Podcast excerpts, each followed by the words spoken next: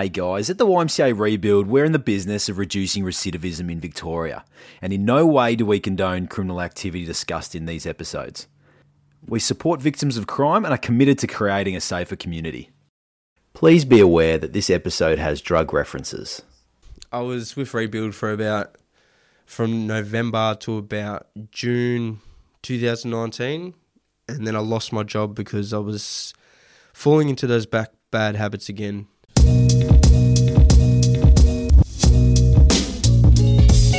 Welcome to A Time to Rebuild, the podcast that explores the impact of crime from incarceration to positive transformation and everything in between.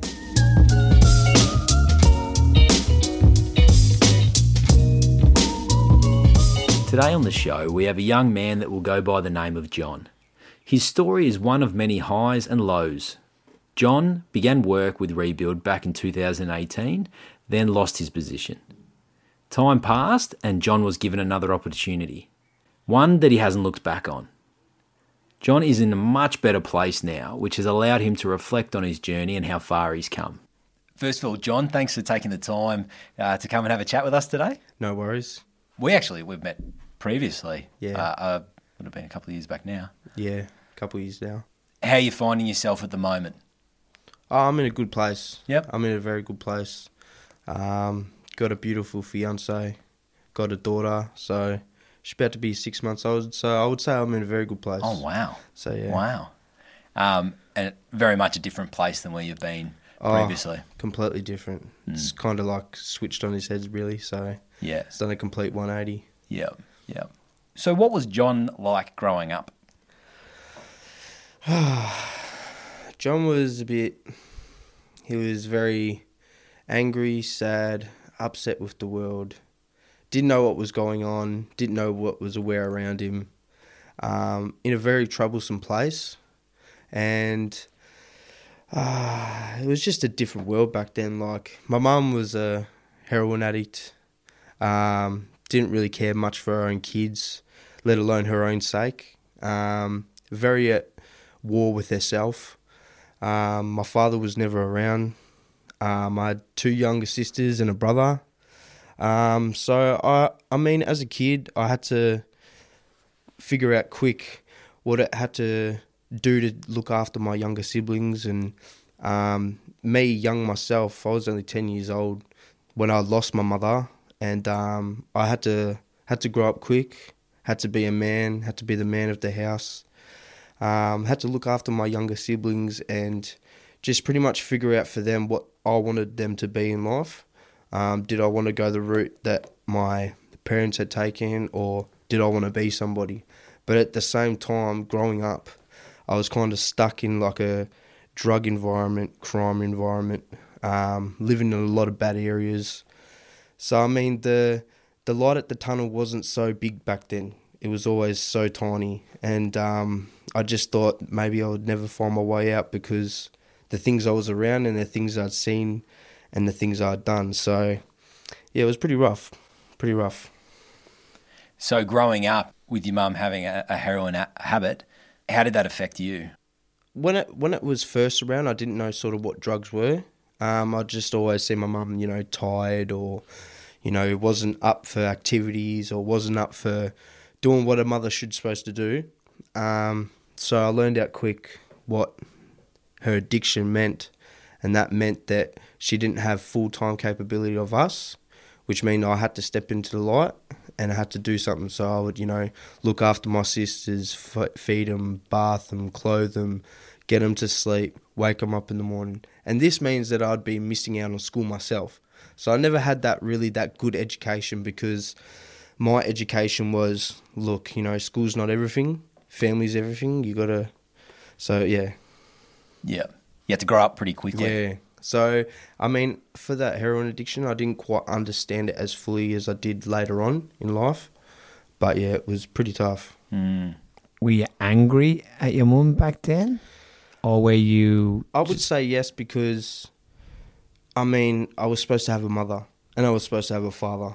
And my mum kind of cut out that relationship with my father because I never knew him, never met him, don't know what he looks like, never spoke to him. So, yeah, I mean, you know, I was supposed to have a mother that taught me things about life, taught me things about how to be the man that I wanted to be, but let alone the man that she wanted me to be. So I never really understood fun times or happiness because my mum was always down. She was always yelling. I was always taking the beatings. I was always... So, yeah, I had to learn quick. And, yes, I was pretty angry at the start, yeah. How'd that play into school? How'd you go in school?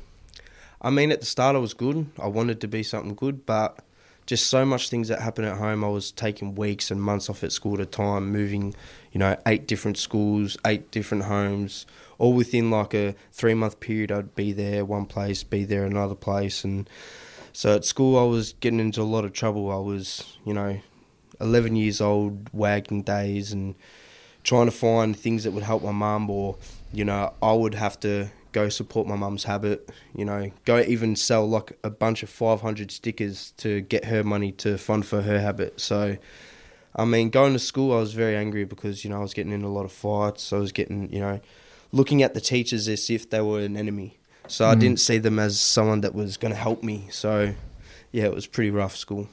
When did you start then to take that into offending, committing crimes and so forth? Or was there a step before that? Was there any substances involved as well? Or was it just where you... Yeah, I'll get to that. So it started when my mum had died.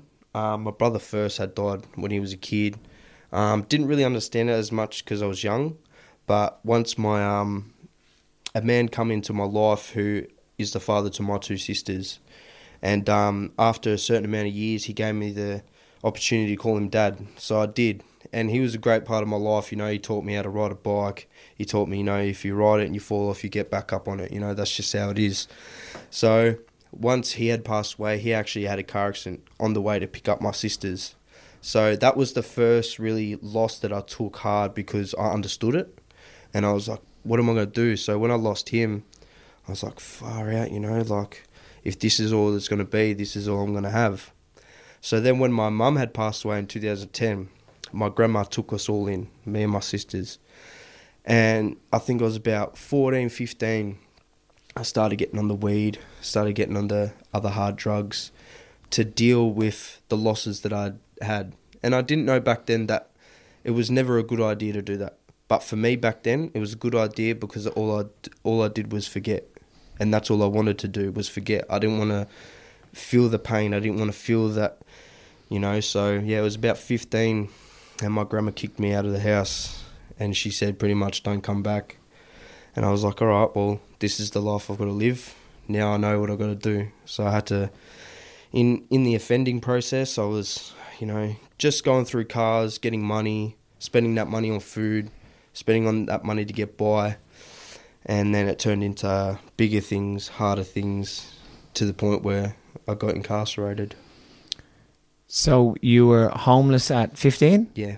And started to commit crimes. Did you then start to become into contact with the youth justice system back then? Yeah. Yeah, so 16 I went into Parkfield Youth Justice.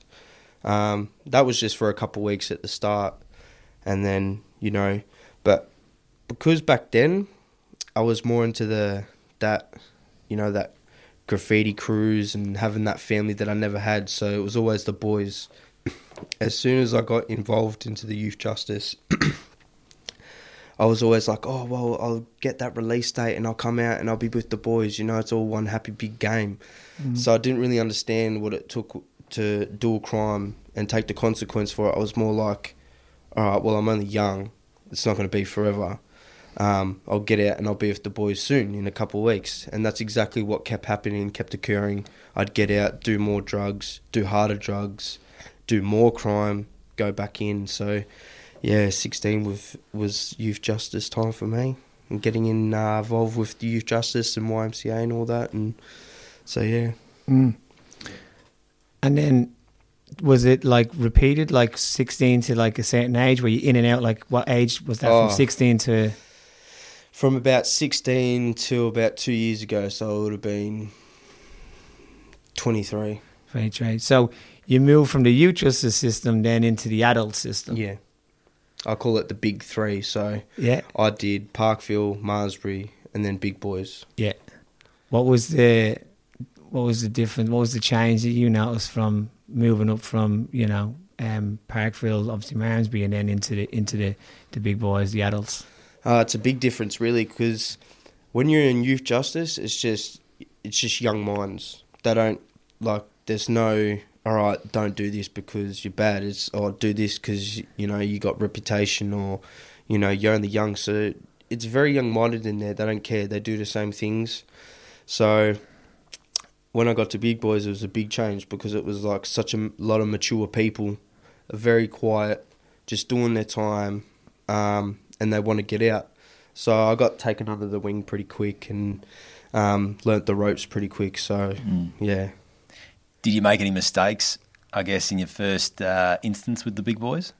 Not really. I never had any really mistakes because I had to learn quick, and that was taught for me from a young age growing up, you know, sort of that self-minded standard, like don't talk to police, don't do this, don't do that. So, I mean, I was already pretty sweet. I didn't have any, like, bad run-ins, didn't have any bad heads come up to me and be like, all right, it's time, you know. So I was pretty fortunate in that regard. Yeah. So tell us about when you're in prison, in adult prison, the difference between a day in an adult prison and the difference between a day in a youth detention. Like, how much of a difference is there? Oh, there's a big difference. So, like, in Malmsbury or Parkfield, it seems forever because you don't know what to do. You don't know where the help is. I wouldn't even call them prison officers in youth justice. They're more like DHS workers. So they're not really there to be on your behind every second, every step. So, I mean, a day compared from big boys to Parkfield is big in Parkfield because it seems like 2 days in one day. Whereas you go to big boys, you got things to do. You need to make calls. You need to, you know, go see people or get visits. But I never had any of that. So I just did about my day, was training, eating. And then when I was in first big boys, it was 23-hour lockdown. So, I mean, you'd only get an hour out to do what you wanted to do and then back in the cell. So it was very quick, very, very quick big boys. Talk to me about 23-hour lockdown. What's that do for your mind? Well, for me, it was good. Yeah. And this is what started that process of, all right, things need to change, because I mean, if you're allowed out, say 12 hours or do whatever you need to do, I mean, you can do things. But I mean, 23-hour lockdown was good because I had a lot of time. For me, I'm a music artist, so like I just had a lot of time to write down, you know, what I was going through, what I had to do to change, and that's how I got through it. So I was just talking to myself, not in a psychotic way. I mean, talking to myself as you're in 23-hour lockdown and this is not your choice. Like, this is what you got. So you got to make the most of it. So how are you going to change? How are you going to be this man? And I stuffed up a couple of times along the way. Like, big boys, I was in there for a couple periods, long periods, a couple times. And every time I'd be like, oh, you know, what are you doing? I'm back in here again. I thought you would change. But, yeah, like, 23-hour lockdown was good for me. I mean, some people wouldn't take it right. They'd be like, oh, man, this is extreme. Like, I can't do this. I can't take it. But for me, it was really good because it taught me how to talk to myself and, all right, stand up, all right. You know, even if you walk up and cup it downs and just be like, all right, now I know what I've done wrong.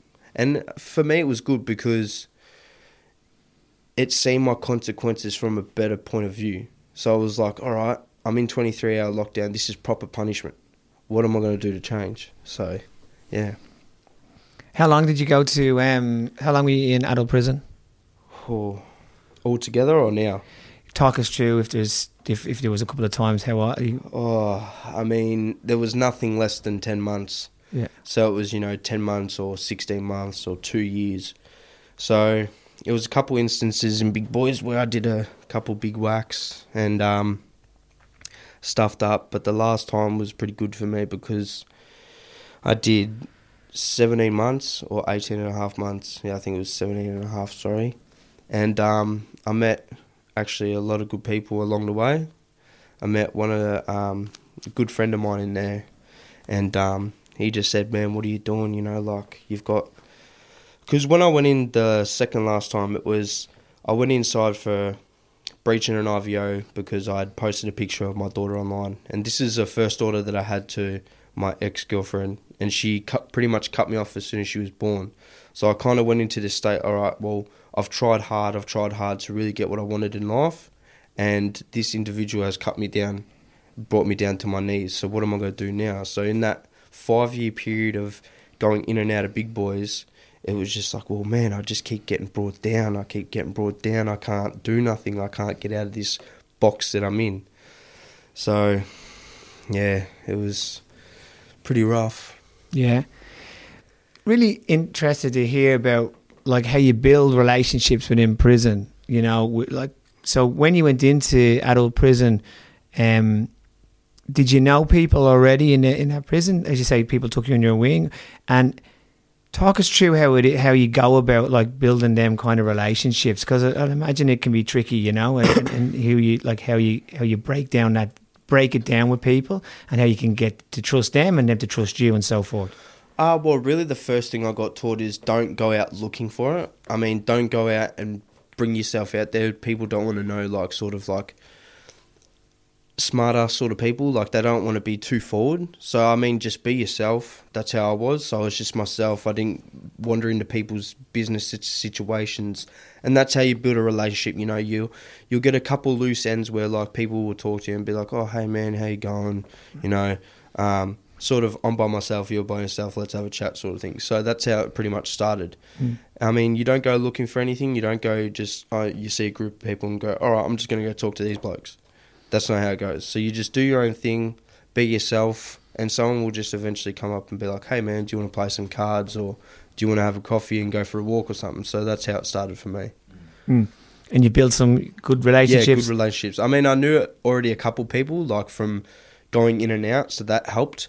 But meeting new people, it was just being yourself and just having a chat, really, and just having a brew, as they say, and just going for a walk. Is it really important to have that inside, to be able to have someone that you can actually, you know, have them long conversations with? It depends what type of person you are, really. So, yeah. Like, for me, I'm a Gemini, so I always love a chat. And so for me, it helped to talk to someone, but it also didn't help because I didn't need to talk to anyone. I was just doing my own thing and just copying what I'd done on the chin, really. I see it like as if you have a fun time in prison, you're not learning your lesson. So for me, I wasn't really talking to much. If someone come up to me, I'd just have a chat with them, and that was about it. That's how I created relationships. Did you get to think about, you know, what made you end up in there? Do you reflect a lot? I reflect a lot still. Yeah. I reflect a lot because if I didn't go through what I went through, if I didn't go through the adversities I went through, I probably wouldn't be here today. And I've said that a million times. Like, if I didn't have sisters, I didn't have my daughters, I'd probably still be in there.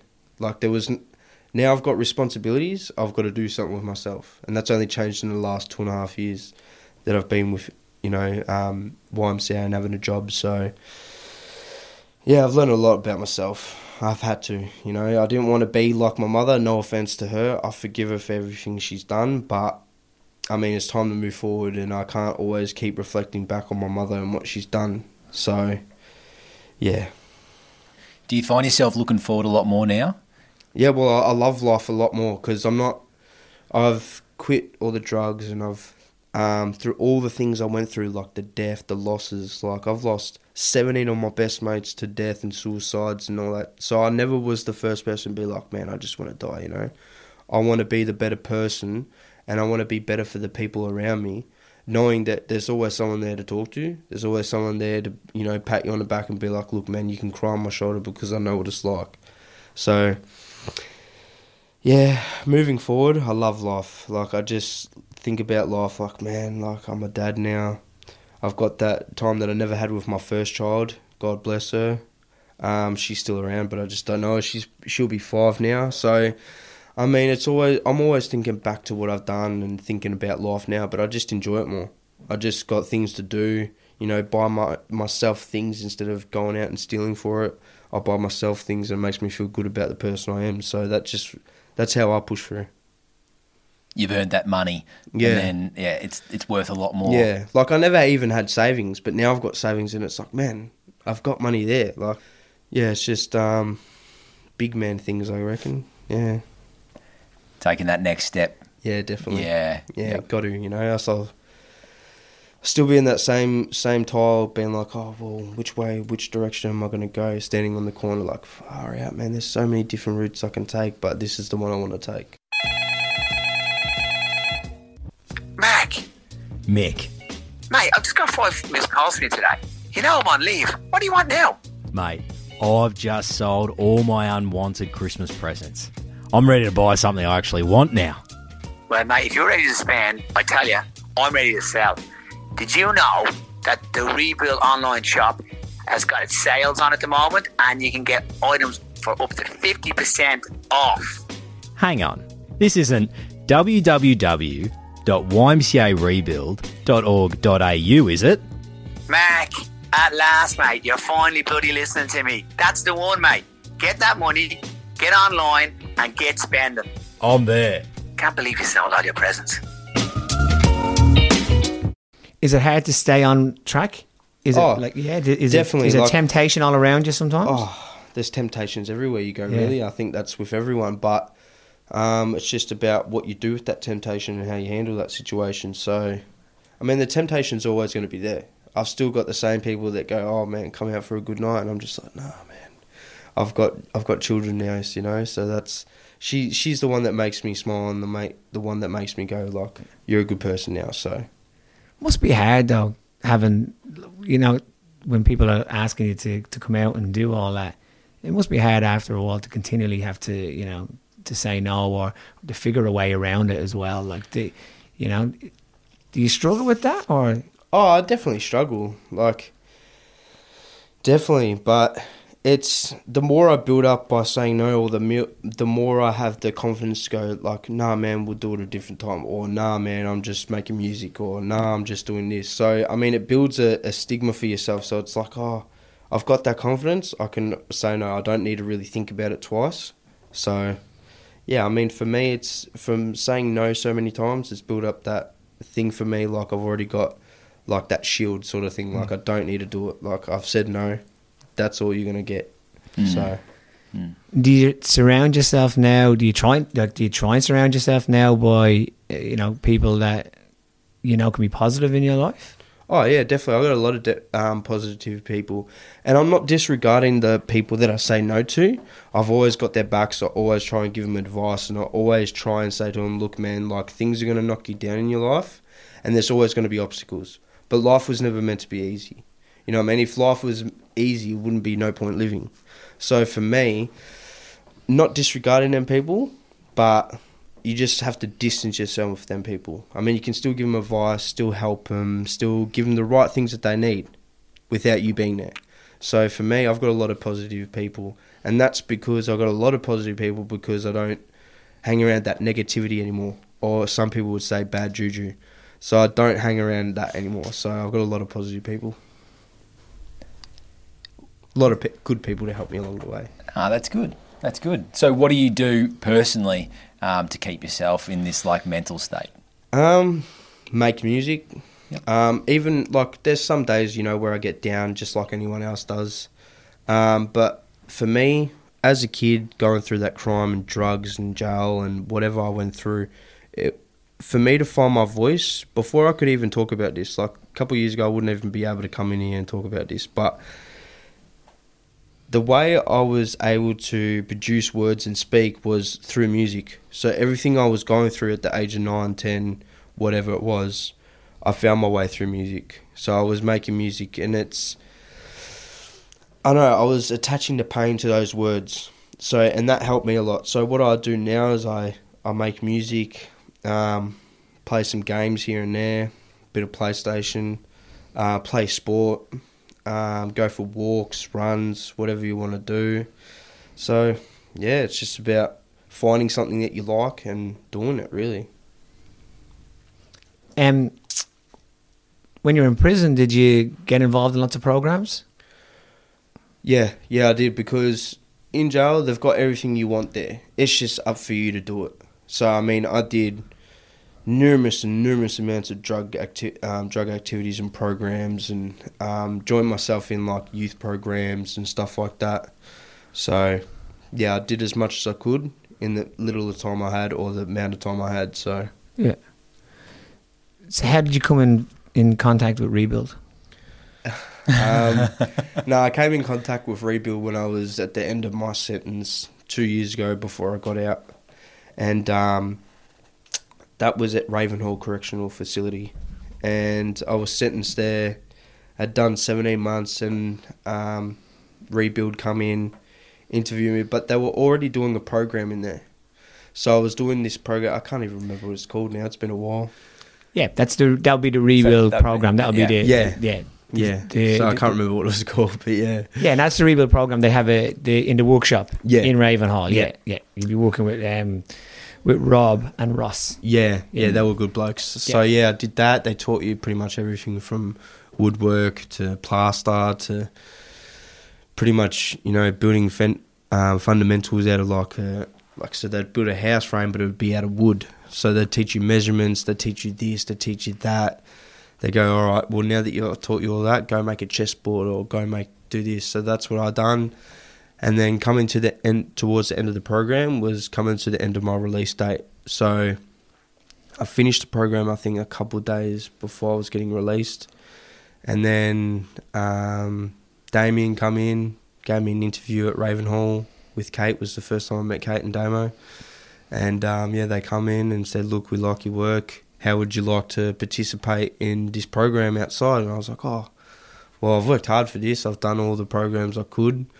So, yeah, once that day come, and I see Damien as sort of like a big brother sort of mentor, because he was like to me, look, I don't want you to get out and do the same stuff you were doing before.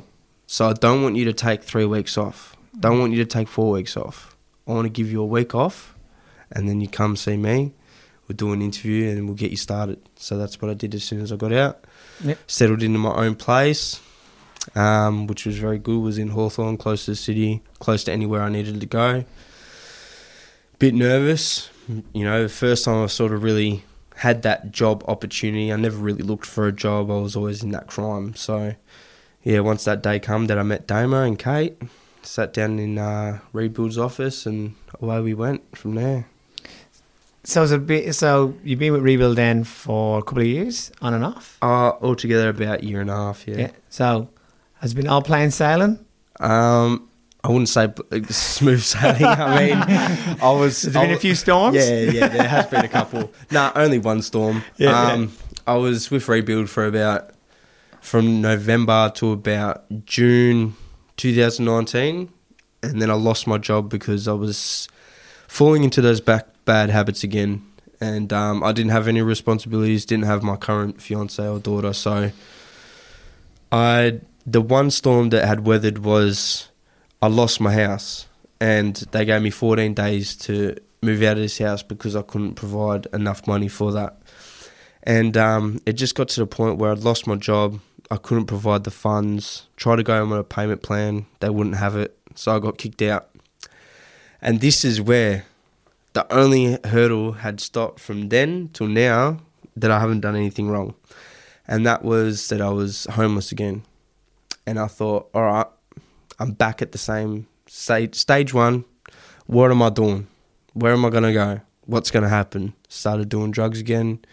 Not hard drugs, just, you know, like weed and alcohol every day, and just falling into that sort of depression state where I was like, well, stuff it, you know. Like, I've lost everything I've worked for. I'm just going to go back in. Don't need to do nothing. That's all I pretty much know. And then, yeah, didn't end up going back inside. Found this beautiful woman that, you know, I don't even still to remember this day how we even sort of linked up. It was she added me or I added her, not too sure. And this is the first time I ever found myself a job. Got off Centrelink, was doing welding for about 4 months. Lost my job because of the coronavirus. As soon as it kicked in. Good old COVID, huh? Yeah, good old COVID-19. Sort of stuffed it for everybody. But it's what gave me this second stint. So from there, I was like, oh, man, you know, like baby's due in a couple of months. What am I going to do? So funny enough, I was at Casey Hospital. Baby's about to be, well, was born, and I rang up Kate and I go, man, I was always thinking about rebuild anyway. I was like, man, I've lost that first opportunity. I'm never going to get it again. I miss all the boys that I work with, miss all the people. And my motto is you got to have fun at work. I mean, you can't always be serious in life. That's what's just going to get you down in a bad, negative head state. So called Kate and I go, hey, man, I just wanted to say I miss you guys. Like, I stuffed up, didn't have any responsibilities back then. And then she was like, look, I'll speak to Damo, see what I can do. And then, funny you know it, about a week later, she goes, all right, we'll come in on Monday. I'm like, oh, you know, I've got to impress the boss now. Like, what have I got to say? So I come in and then, travelled, talked to Damo, and then I think it was within about 10, 15 minutes, he goes, look, I'm not going to ask you any questions. You got to tell me what you did wrong. And I said, look, man, I just didn't have any responsibilities back then. I just wasn't myself. I felt I lost my house. And you can understand, like, I was back at from step 100 to step 1 again. So I was like, oh, man, I didn't have any responsibilities. You know, I didn't have a reputation to work towards. Now I do. Like, I want to impress you guys, and I want to, if I do get that second opportunity to, you know, I got something to prove. I got something that I wasn't a wasted opportunity. I wasn't a person that you wasted time on trying to bring into this program. So here I am now. So how long are we part two? How long are we into part two? From May till now. Yeah? Yeah. Going all right? Yeah, going very good. Good. Very good. What did you learn back then that you know faced with now you can have a different outcome if you're faced with adversity? That's a good question, actually. That's a very good question. I'd say responsibilities, because I didn't have them then. So, you know, having a child, having a girlfriend, providing for your family as a man does. I didn't have that back then. I had nothing to support, nothing to be like, all right, well, you know, I know today's a bad day, but pick yourself up. Never had that. I was always talking to myself, or my friends would be like, oh, man, come out for a good time to drown those bad times. And I was like, oh, yeah, all right, sweet. So, I mean, to now, it's like I've got full control. I've got total full control over it. I've got control over myself, control over the things I do and the people I see. And, yeah, like, so I would say responsibilities. Do you think you owe yourself, or do you think you owe other people anything in life at the moment? The only people I owe anything to is Rebuild. They gave me that shot at life, and I'm full 100% committed to Rebuild, because if it wasn't for Rebuild picking me up back at Ravenhall and giving me that chance, I probably would have just gone out and come back in again. Yeah. So that's the honest truth. So if it wasn't for Rebuild and my fiance now, my child, I wouldn't be sitting here. Being in prison, how many people in a similar situation to you is that don't have what you have with Rebuild? Yeah, I mean, there's a lot of people there that didn't get the opportunities that I got, but they didn't work for them, you know. And I wouldn't say everybody doesn't work for them, but I mean, when you got things handed on the table for you to go and do, and people don't do it, that's your own fault. So for me, I'm not going to talk down anyone, because that's not what I do, but I mean, if you don't go looking for the help that you want to get, then you're not going to get it. I mean, it's all laid out there for you. It's all pretty much posted up right in front of your face to say, hey, come do this. And if you don't do it, well, then I wouldn't say you're disadvantaged. I'd just say that you didn't choose to get up off your bum and then try and do something with yourself. So, yeah. No, great. Good answer. Are you looking at adding more responsibilities? I know more kids. Hang on. Settle down, mate. Okay. Well, John's over there sweating now, going on. But you can see that it's been good for you. Yeah, you know? Yeah. I mean, more kids is not in the works at the moment. Yeah. That's definitely on hold for a while. It's more than enough responsibility for me. I mean, I do choose having responsibilities in the future. But for right now, I mean, all I got right now, the responsibilities I got is perfect. Yeah, and what I'm seeing from you as well is that you're taking each step at a time. You spoke before about steps. You're at step 100, and then you went back to step 1. Yeah, and that's a really good way to look at it as well.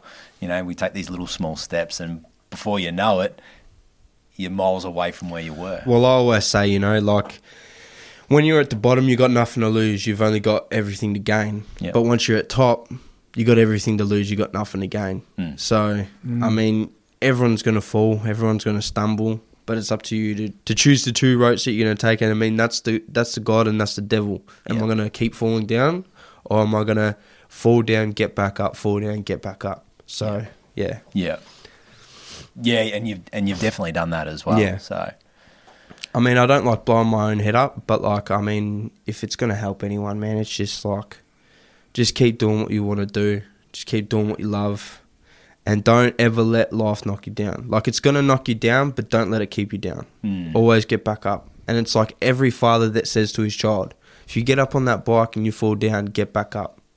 Don't let it knock you down and keep you there. So. Yeah. And as well, before jumping on, being asked to come on this podcast, you made comment that if it's to help other people, I'll be there 100%. Yeah, 100%.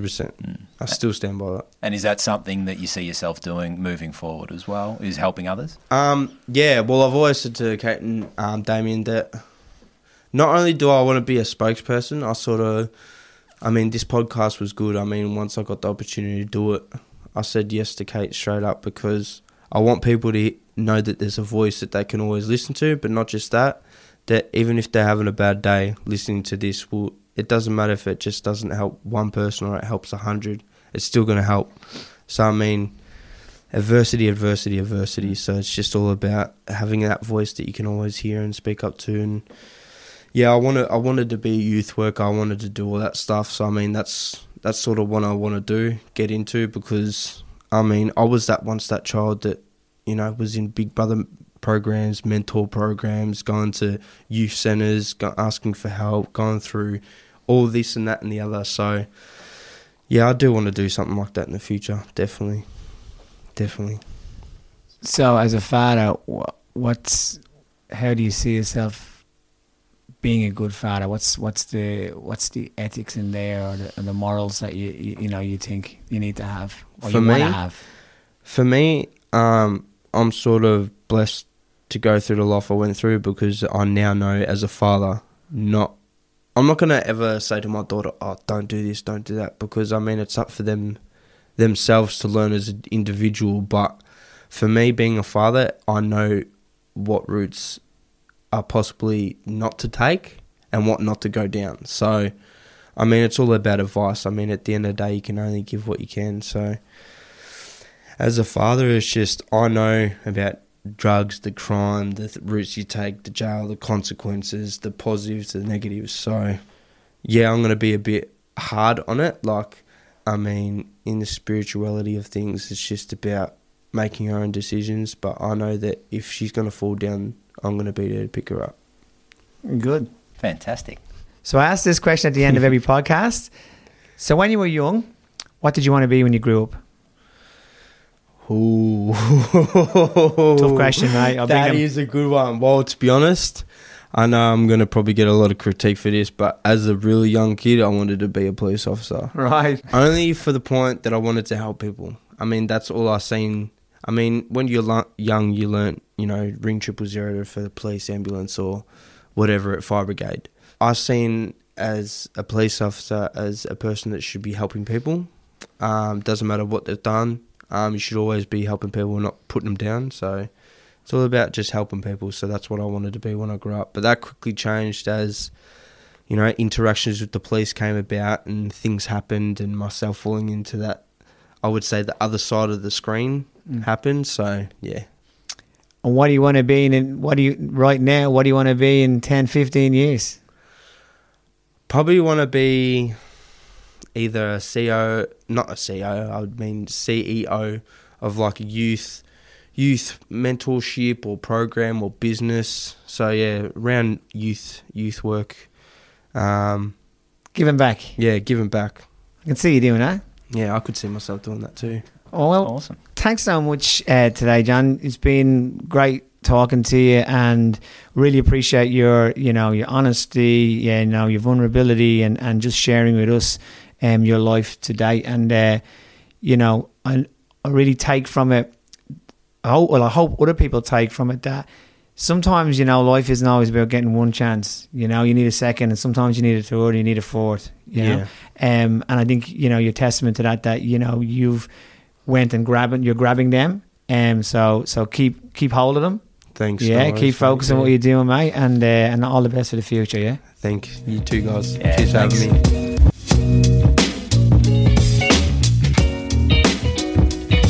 Next week on A Time to Rebuild.